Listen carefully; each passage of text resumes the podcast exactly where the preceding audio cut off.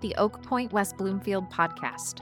We're a community of people who keep it real and believe that the gospel is such good news, and we hope we can encourage you along the way as we pursue Jesus together. Hey, I want to um, recognize that we have some, I'm not even going to call them guests because they are part of the original people out of our living room. Yuli and Jen Weist, welcome back to Oak Pointe, West Bloomfield. We've missed you guys. We know that you are living in Florida no, now and no longer in West Bloomfield, but we know that West Bloomfield is in your hearts and this community matters to you. So, welcome back. We are glad that you guys are here checking us out in our new home. Um, hey, during worship and just before we were praying back uh, with the team, and um, I just had like a, a, word that just was on my heart, and I want to share it with you. And it, it, matters to me because we've been going through a lot sort of in our family. And maybe you can connect to this because of the hustle and bustle of the holidays, maybe stresses. But the word is really uh, feel. Uh, you know, and the reason why I say that is when trauma hits, when things go difficult, when life gets really busy, sometimes what happens out of our control is we stop feeling. And I just want to open up today and ask for the Holy Spirit to allow us to somehow supernaturally to feel today. Father, we ask you um, to overcome the hurts and the trauma and to overcome the busyness, to overcome the stresses in our lives, the things that our bodies really can't handle. And God, I pray that during this service today, God, that you'd allow us to connect to you. And somehow, God, that you'd allow us to feel that as we talk about the corrupt nature that we were born into through Adam and the righteous nature that you've given us through Christ, Lord, that I, I pray that somehow you'd allow me to feel today in a way that closely connects to you. And for, for anybody else here, Lord, who's feeling a little bit distant from you, who's feeling like they can't feel right now, I pray, God, that you would do that in their hearts. In Jesus' name I pray. Amen. We're in a series in the book of Romans called Forgiven, and we've been going chapter by chapter looking at how Jesus has offered us this great gift of forgiveness at the cross. And last week, at the first half of chapter five, we saw how it's a good thing to boast of God. It's good to boast of God, not in yourself. Explained how that road rally went a little sideways for me a few months back when we were chalking it up to the team that was going to beat everybody. But when you boast of God, you can boast of Him because uh, God has allowed you to commune with Him. You can have fellowship with Him. You can go directly to Him. It says you have peace with God and access to God. You can boast of God because He allows you to actually suffer. And we saw that great diagram uh, in words through Romans chapter 5, verses 3 through 5, that shows that suffering produces perseverance, which produces character, which produces hope. So it's this pathway that God takes us through that we should um, welcome suffering, general suffering is what I'm talking about, not the not the things that that we see people being persecuted across the world most of us don't face those things but we face general suffering and it's a good thing to walk through that and persevere and we saw also that we should boast of god because god gives us reconciliation through the cross of christ jesus made it so there's no more distance between us and god that we can have rightness with god through christ so this week, what we're going to start off with is a claim, and my claim to you is that Adam, Adam, back Genesis chapter 2, Adam and 3, Adam and Jesus left the greatest imprints on humanity. Jesus, fully God and fully man, Adam, a man, those two men out of anybody in world history have left the greatest imprints on all of us as human beings. And when I say imprint, I mean like a stamp, a mark, an impression, a logo. For instance, just picture this like you're driving down the road and you see this brand new car that you've never seen before driving toward you in the other lane. And you're like, what type of car is that? And you don't know. You can't make it out. You've never seen this model before. It's like the brand new model year. And as it's driving closer to you, you catch a glimpse of the logo. And you can tell by that imprint, the make and model of your car. You're like, oh, that's the new whatever it is. That's an imprint. That's a logo.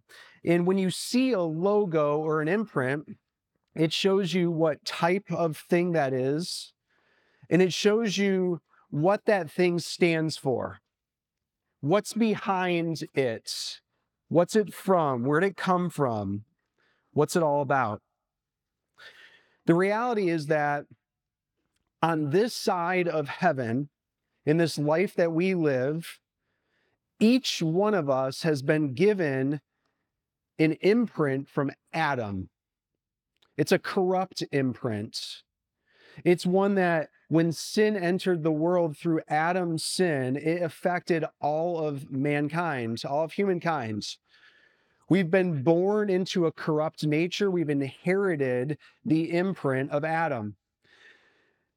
And the great reality is that even though Adam's imprint is on each one of us, we also, for those who are in Christ, for those who have trusted in Jesus Christ as Lord, you have a more lasting imprint on you, a more permanent imprint on you also of Jesus. Adam's will go away on your life the moment that you meet Jesus, but Jesus's will last forever. But here's the problem is that as perfect of an accomplishment as Jesus made by living the perfect life, dying the perfect death on the cross, and raising back to life, showing power over sin in the grave, as powerful as that is, and there's no buts to that, it's perfect. God has allowed for this time that we have on earth to still experience the imprint of Adam. And Jesus's accomplishment didn't erase Adam's imprint on us. And so throughout this life, what we have then is an opportunity that we will never have once we go home with Jesus. And it's to choose whose imprint is going to guide your life. And so today, as we look to Romans chapter 5, the rest of that chapter, I'm hoping that for you, you can, you can connect to this great tension that exists in you. That you know that you belong to Christ if you've trusted in Him. If you haven't yet, I pray that God will somehow convict your heart to do that today. You know, if you've trusted in Christ, that you have Jesus's imprint, but you know, because you're a human being, you have Adam's imprint, that you can figure out ways to align yourself to the work of God in your life and wear only the imprint of Adam, or sorry, wear only the imprint of Jesus Christ on your life and, and somehow receive freedom from the imprint of Adam. So here's two different ways. The first one is accept freedom from Adam's imprint of death.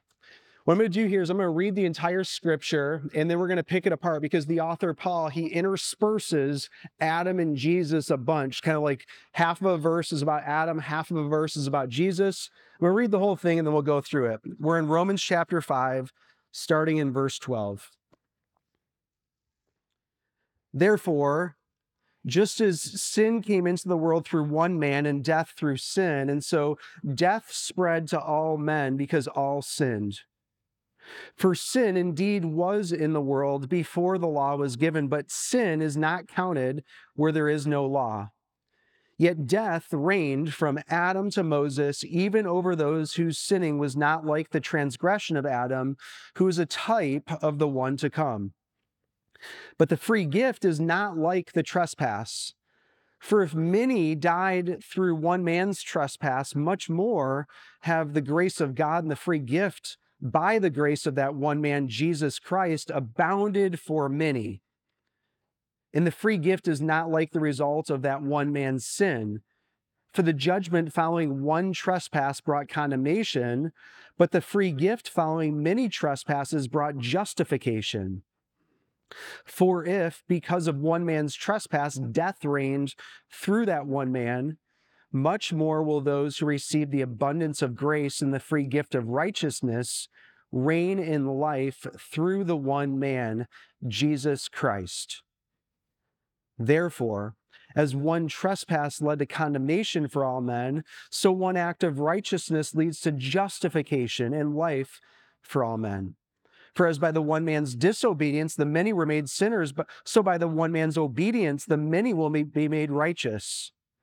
Now the law came in to increase the trespass, but where sin increased, grace abounded all the more, so that as sin reigned in death, grace also might reign through righteousness, leading to eternal life through Jesus Christ our Lord. So that's the whole scripture we're going to go through. You can see many times the Apostle Paul, inspired by the Holy Spirit, is doing this compare and con- contrast of Adam, the first human being, compared to Jesus. And there's a really key part that comes out here right at the beginning, verse 14. It uses the word type. It says, Yet death reigned from Adam to Moses, even over those whose sinning was not like the transgression of Adam, who is a type of the one to come. That word type is a really rich word. And, and, when, and when you read it, think of the word prototype. You know, a prototype is the first replica of what's to come. So, for instance, my stepdad, when he was working, his job was he was a wood model maker for the automotive industry. It was really cool because um, back before they had like rapid prototyping machines, he had the craft, like the artistry and the engineering skills to carefully craft um, out of wood models in in in, in a, a replica of what the true thing would be of like a vehicle. And I saw one that he did um, close to the end of his career, like 25 years ago. And it was this cool replica of a semi truck that he had been asked to make like an aerodynamic design of this semi truck. And it was really cool because like from the hood all the way down, like it was very seamless and the lines that came through like cut down on the wind resistance. And what's neat is that if you look at semi trucks like 30 years ago compared to now, they're really a lot more seamless. And I, would like to think that my stepdad had something to do with that as he crafted like this wood prototype of what it would look like. It talks here about Adam being the uh, was a type of the one to come. And I want you to realize that Jesus was not created. Jesus is the creator who has always existed. The Father, Son, and Holy Spirit had perfect, perfect harmony with one another before the foundation of the world. They have always been in perfect glory. And then they chose to make all that we see. Adam is a created being, Jesus is not. So spiritually, Jesus is far before Adam.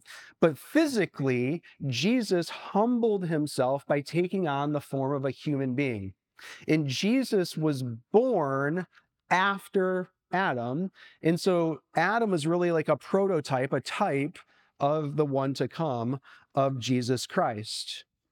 And so Adam, being this type of the one to come, it says in 1 Corinthians 15 47, the first man was from the earth, a man of dust, and the second man is from heaven.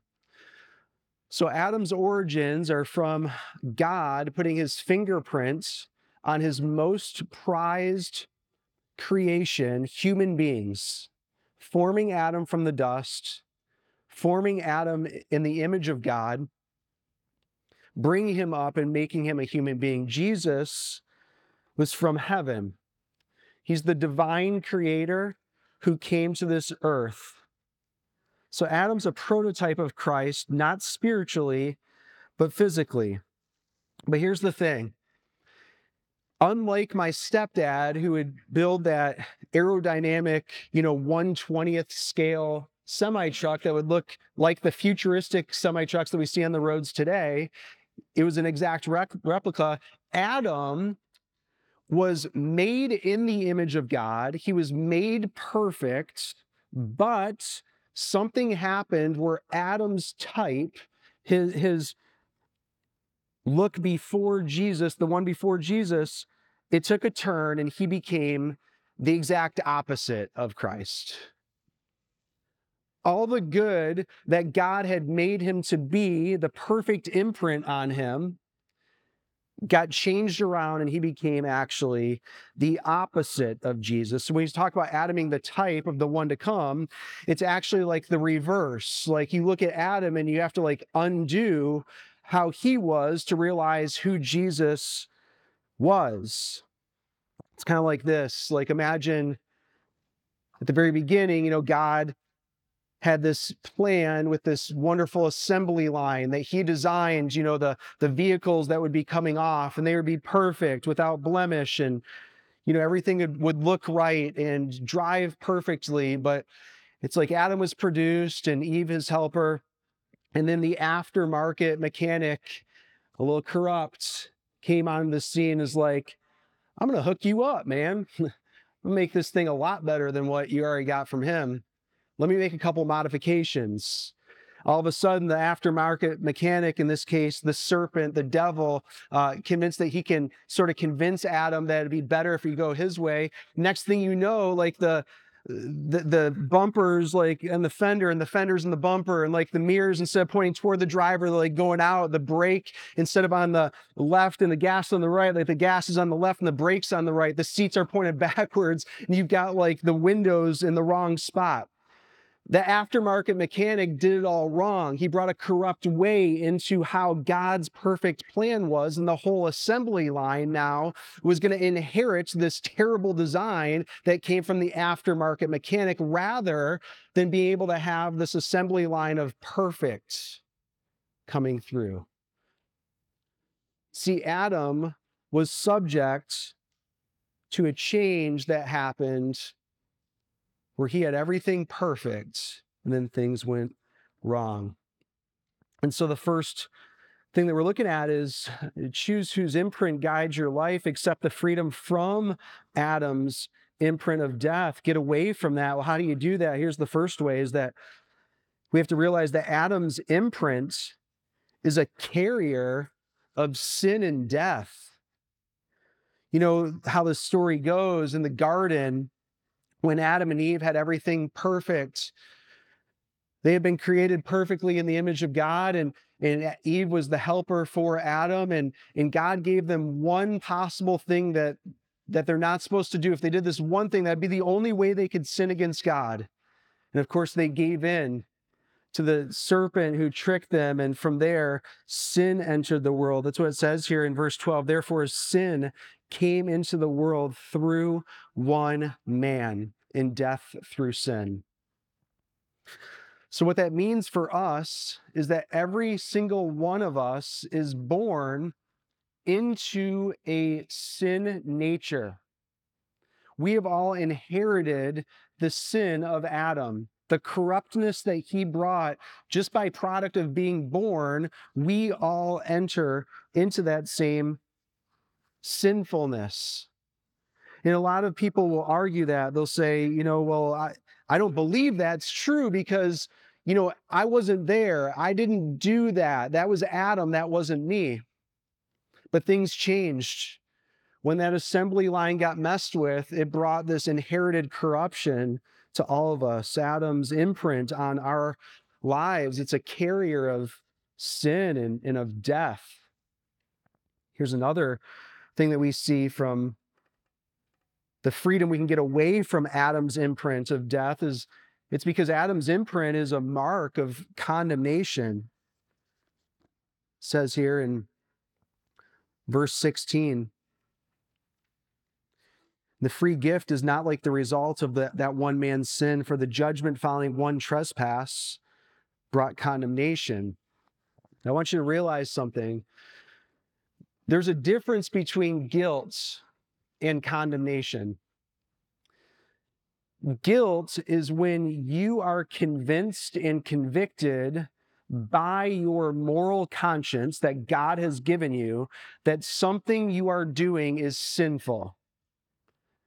And thank God that we've all got healthy, moral, God given guilt because guilt can be used in a good way to help us to steer away from that sinful thing that we're going to do and to choose a righteous path instead. But that's not the same as condemnation.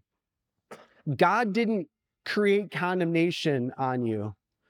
Condemnation is where guilt takes a stronghold of your life and you begin to beat yourself up, self loathing, hating yourself, and you're in misery and you move towards shame. God did not create that for you. Guilt can be healthy and good. Shame is not healthy or good. Now, look, if you struggle right now, if you struggle in this life with condemnation and shame, I want you to know you're not alone. There's a lot of us in this room who struggle with the same thing. That we might be convicted of something that just isn't right. And then we take it one step further and we start to heap shame on ourselves as if it's our fault, as if we've done it all and that there's no hope.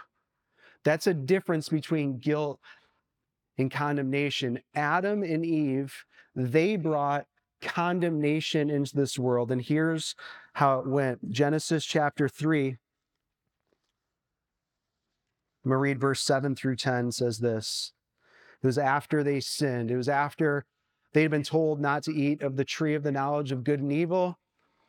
Adam was given that command. And then Eve ate, and so did Adam. Verse 7. Then the eyes of both were opened, and they knew that they were naked, and they sewed fig cloths together and made themselves loincloths. And they heard the sound of the Lord God walking in the garden in the cool of the day. And the man and his wife hid themselves from the presence of the Lord God among the trees of the garden. But the Lord God called to the man and said to him, Where are you? And he said, I heard the sound of you in the garden, and I was afraid because I was naked and I hid myself. What happened was Adam and Eve went from having no fear of God to hiding themselves from God. They were naked out in the open and they were not embarrassed because God had made them perfect and they were in a perfect place there in paradise. As soon as they sinned, that their eyes were open, they realized that they were naked. They didn't even realize they were that that was a bad thing, and they hid themselves with clothes. Before the sin, they used to commune with God. You know, those two with God, walking in the cool of the day, they used to spend time directly with God. And as soon as they sinned, sinned, they hid themselves from God another mark of shame, another mark of condemnation. Before the sin, before the fall, they were um, pleased with God. They had they had um, perfect communion with Him. They they weren't afraid of Him. But after that sin, they became afraid of God. They wanted to move away from Him. They they were fearful of God. All marks of shame and condemnation. The reality, folks, is that God does not want you to feel shameful and condemned before Him. We have hope in Christ, and we know that we don't have to heap that guilt and let it turn into shame. But the reason why you feel condemned at times and you carry shame is because you have the imprint of Adam on you that none of us can fully escape until we go home with Jesus. Adam's imprint is also a vessel where death reigned. Verse 17 says, For if because of one man's trespass death reigned through that one man, and then it picks it up in verse 21, so that as sin reigned in death, so death came into the world through Adam in many forms. You know, the greatest, one of the greatest questions that people will ask is why do people have to die? Why do people have to suffer? Why do people have to go through tragedy? Why do people have to be abused? Why is there hatred in this world? Why is there why are there wars? You know, why is it like this? And there's only one answer. It's because of the sin of Adam. Because of the sin of Adam, we now all have to experience death. Before Adam sinned, death did not exist. After Adam sinned, death came into the world. And death comes in the world now in a couple of different ways, a few different ways. Death comes to us physically. Every person will die, as you know. But people also are dead spiritually. It's why when you look around and you talk with neighbors and family and friends, perhaps this last Thanksgiving, and there's like a calloused heart where they're cut off from God, where they don't want anything to do with God. They're dead spiritually and they need to be made alive through Christ. Death has entered into people also eternally. That when people die who don't have a relationship with Christ, when they die, they're going to be separated from God eternally. So death has entered this world physically, spiritually, and eternally because of the imprint of Adam. So, how do we escape this? How do we get away from this? How do we not feel the condemnation, not feel the shame? Well, Galatians 5 1 says, For freedom, Christ has set you free. Stand firm, therefore, and do not submit again to a yoke of slavery. It says here that our role in this, guided by the Holy Spirit, following God, accepting the way that God has designed it, is to stand firm and to not submit, to not submit to the imprint that Adam wants to put on your life to make you feel condemned, to make you feel shame, to make you feel your sin. Adam's imprint also made many people sinners. Verse 19 says that. For as by one man's disobedience the many were made sinners. We're born into a sin nature. We've inherited it. We've inherited corruption through Adam. Look, people don't become sinners because they commit sins.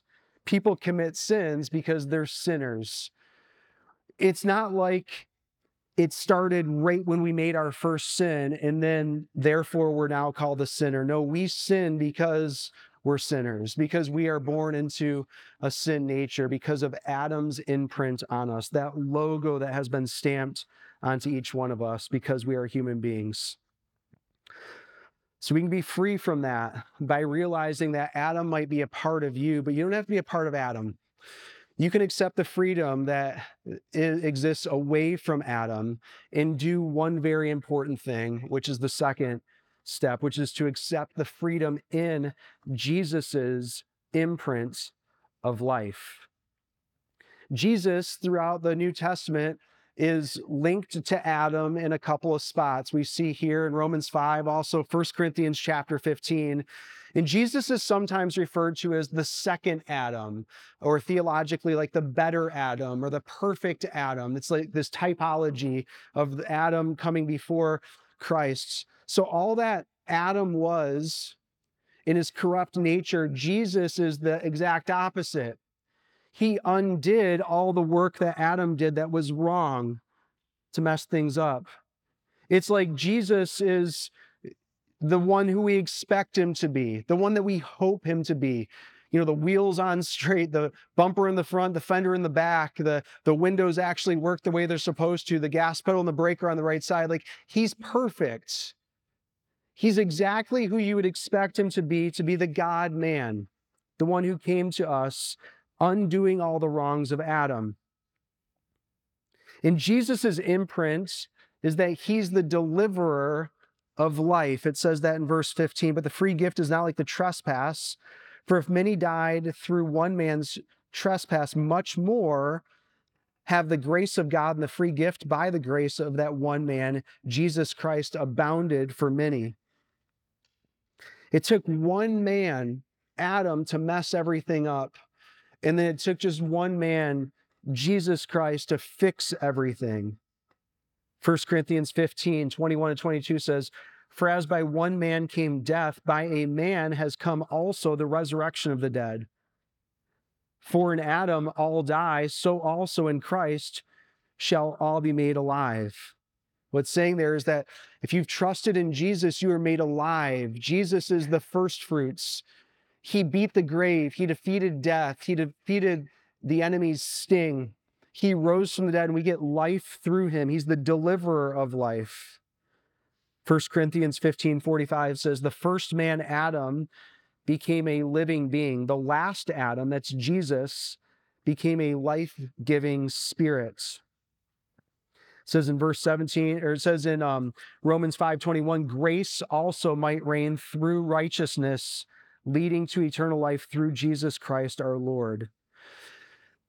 Jesus brings life to us physically, spiritually, and eternally to undo all that Adam did by causing death physically, spiritually and eternally. Physically, we'll all die. But the Bible tells us do not fear death because the moment we die, we will enter into eternity. It's as if we, you know, just continue right on and, and then we continue in glory and not on these frail human bodies that we have. So we're told not to fear the physical death. Jesus brings life also spiritually. It's why the Bible tells us that we can have an abundant life, that our time here on earth, though it is flawed with the markings of Adam, we can experience God's fullness in this life. God allows his kingdom to come into our lives. It is possible by the power of the Holy Spirit to reign in this life through Christ to overcome the enemy's attacks on us and Adam's markings on us to have a fulfilled life, to have an abundant life spiritually. And then Jesus also brings life to us eternally. We're with God forever. The moment that we die, the moment that Jesus returns, we, we have this extended period that we will be with God. Every human being will rise but those who have trusted in Jesus will be with God in eternity forever. They will experience true life through Christ because he is the deliverer of life. Jesus' imprint also brought justification, verse 16, and the free gift is not like the result of one man's sin. For the judgment following one trespass brought condemnation, but the free gift following many trespasses brought justification. We've talked about this word justification a couple times already in this letter. It's that idea that when God sees you, if you've trusted in Jesus, he sees you as not guilty. The judge has swung the gavel down and you've been deemed not guilty of your sins, even though we've all committed sins. It's because at the cross, when Jesus died, he took on your sins. He took on the curse. He took on the blame and the punishment that each of us deserve to have. We have a clear record before the, before the Lord because of Jesus' imprint on us. Jesus' imprint also brought righteousness. Verse 19 says that. For as by the one man's disobedience the many were made sinners, so by the one man's obedience the many will be made righteous. We're not only deemed not guilty, but when God sees us, he sees the righteousness of Jesus Christ credited to your account. He sees you blameless, but he also sees you perfect in Christ, righteous and holy. That's because of Jesus' imprint on you. Look, the power of Christ cannot be broken. The power of sin can be broken. That is why the imprint of Christ is so much more than the imprint of Adam. Christ is more powerful to restore than Adam was to undo. You know, when I think about Adam and I think about his imprint on me, and I think about this choice that I get to have between accepting Adam's imprint or Jesus's, I think it's easy to put a whole lot of blame on Adam. I don't. I don't blame Adam. I see myself in Adam. I see myself in Adam. I see myself, if I was tempted the same way that he was in the garden, I would have done the same exact thing. When I look at Adam, I also realize that Adam, I believe, was saved. I believe that Adam was saved by the same way that each of us is saved, by Jesus Christ. And here's how I get there. You know, Adam, after he sinned, after he felt guilt that led to condemnation and shame, was hiding himself, God showed up. God showed up in Adam and Eve's life. God covered Adam. What he cover him with? Well, he covered Adam and Eve with a garment made of animal skin. What does that show? Well, that's a substitute a life for a life. It's a it's an early picture of substitutionary atonement that God would cover Adam and cover Eve. Adam also was there when God promised that he would crush the head of the serpent. That's a promise. That's the Adamic pro- promise, the, the covenant that was made through Adam, that, that one would come, the Savior of the world, that would crush the enemy. That, that points to Jesus. That Jesus, his death on the cross was a defeat of the enemy, but when he returns, when he comes back riding on that white horse, he will defeat the enemy for good and crush his head for good. That was a promise that was given to Adam. He was here there to hear that. And then Eve's name, life giver. They're never they they didn't know about conception. They didn't know how to produce a human being. They didn't understand, like that was never part of the equation. Her very name as life given had to take some trust from Eve and Adam to believe that. She, being the life giver, would be the one who would be the first mother I believe that Adam and Eve are people look to who were redeemed the same way that we are redeemed through the blood of Jesus Christ. After Adam's sin, there needed to be a rebuild. It's kind of like this. I, I vision it like this, using the same metaphor of the assembly line, the vehicle. It's like the assembly line that was corrupted by the tempter, the enemy, Satan, this evil, corrupt aftermarket mechanic who changed the assembly line all of a sudden stopped. As our Savior hung on that cross, the assembly line stopped for three hours as the sun went dark and there was a changeover.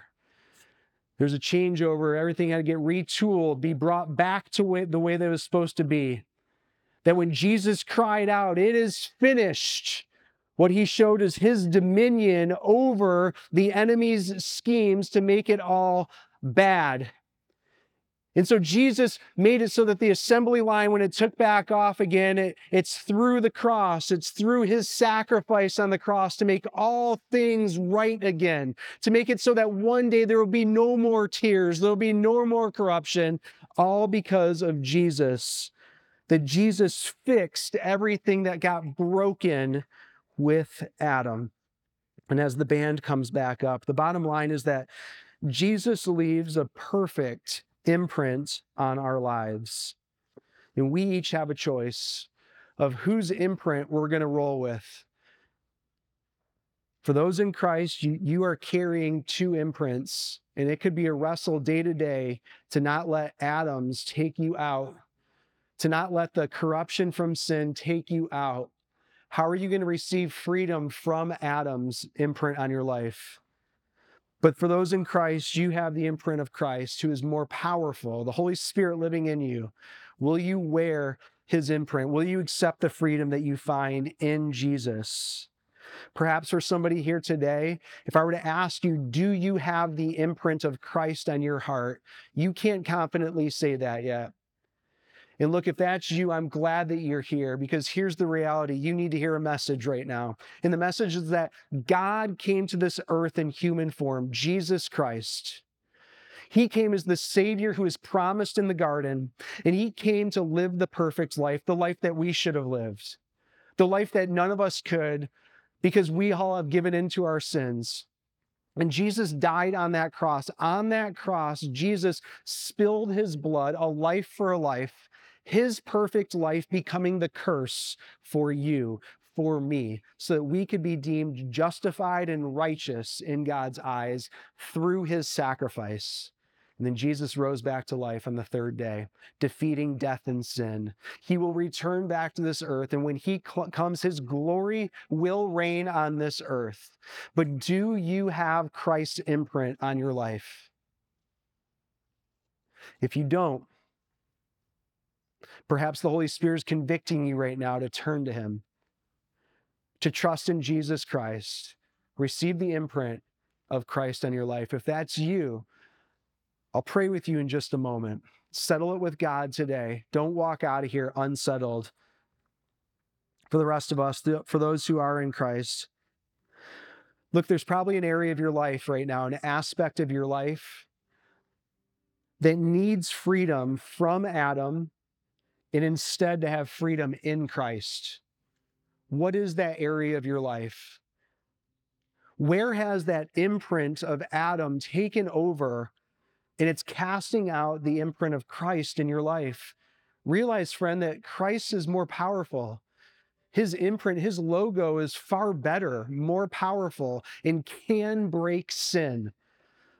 So, where do you need to submit something before the Lord and just be like, Lord, I want you to take this from me, and I want to wear the imprint of Christ? Would you stand up and bow your heads for prayer?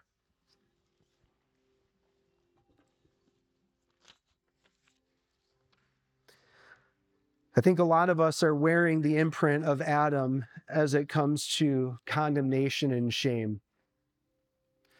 And we need freedom from that today. That right here at Oak Pointe Church West Bloomfield, on this Sunday, we are going to draw a line in the sand and say, no more.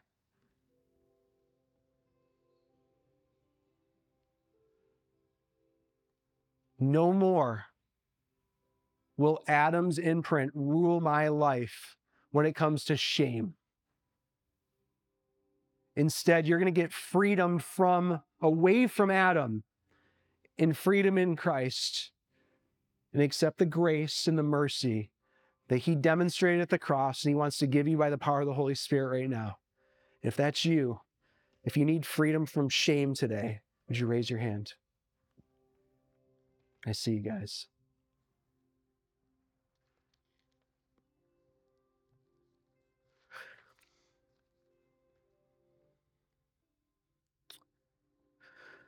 Jesus is the deliverer of life. So, why is it that a lot of us aren't living the abundant life that God has called us to? What's getting in the way? Maybe for you today, the way that you are connecting to the Lord and the thing that the aspect of your life that you want to see God redeem today is to have the abundant life spiritually right now. You understand that eternally you're going to be right, but right now is hard. And you want to experience the abundance of life that Christ offers today. If that's you, would you raise your hand? See you guys.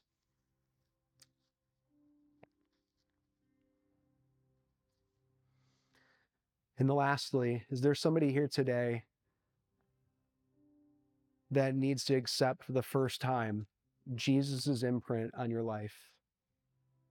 For the very first time, to realize that Jesus died on that cross for you, to offer you forgiveness and to give you righteousness.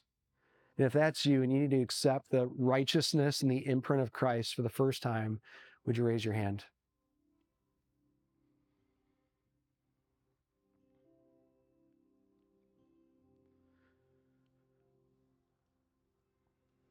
Lord God, we thank you that you are fully righteous. Jesus, that you have given us your perfect imprint, which is far better than the lousy imprint that we have from Adam. And so, God, as we navigate through this life, may we be guided by you, Christ. May we realize, Lord God, that you are making all things good. Even though it's hard for us sometimes to see it, you are in full control. May we surrender our ways to you, Lord Jesus, even though it's hard. And will you help us to experience true freedom today, today in the name of Jesus Christ, we pray. Amen.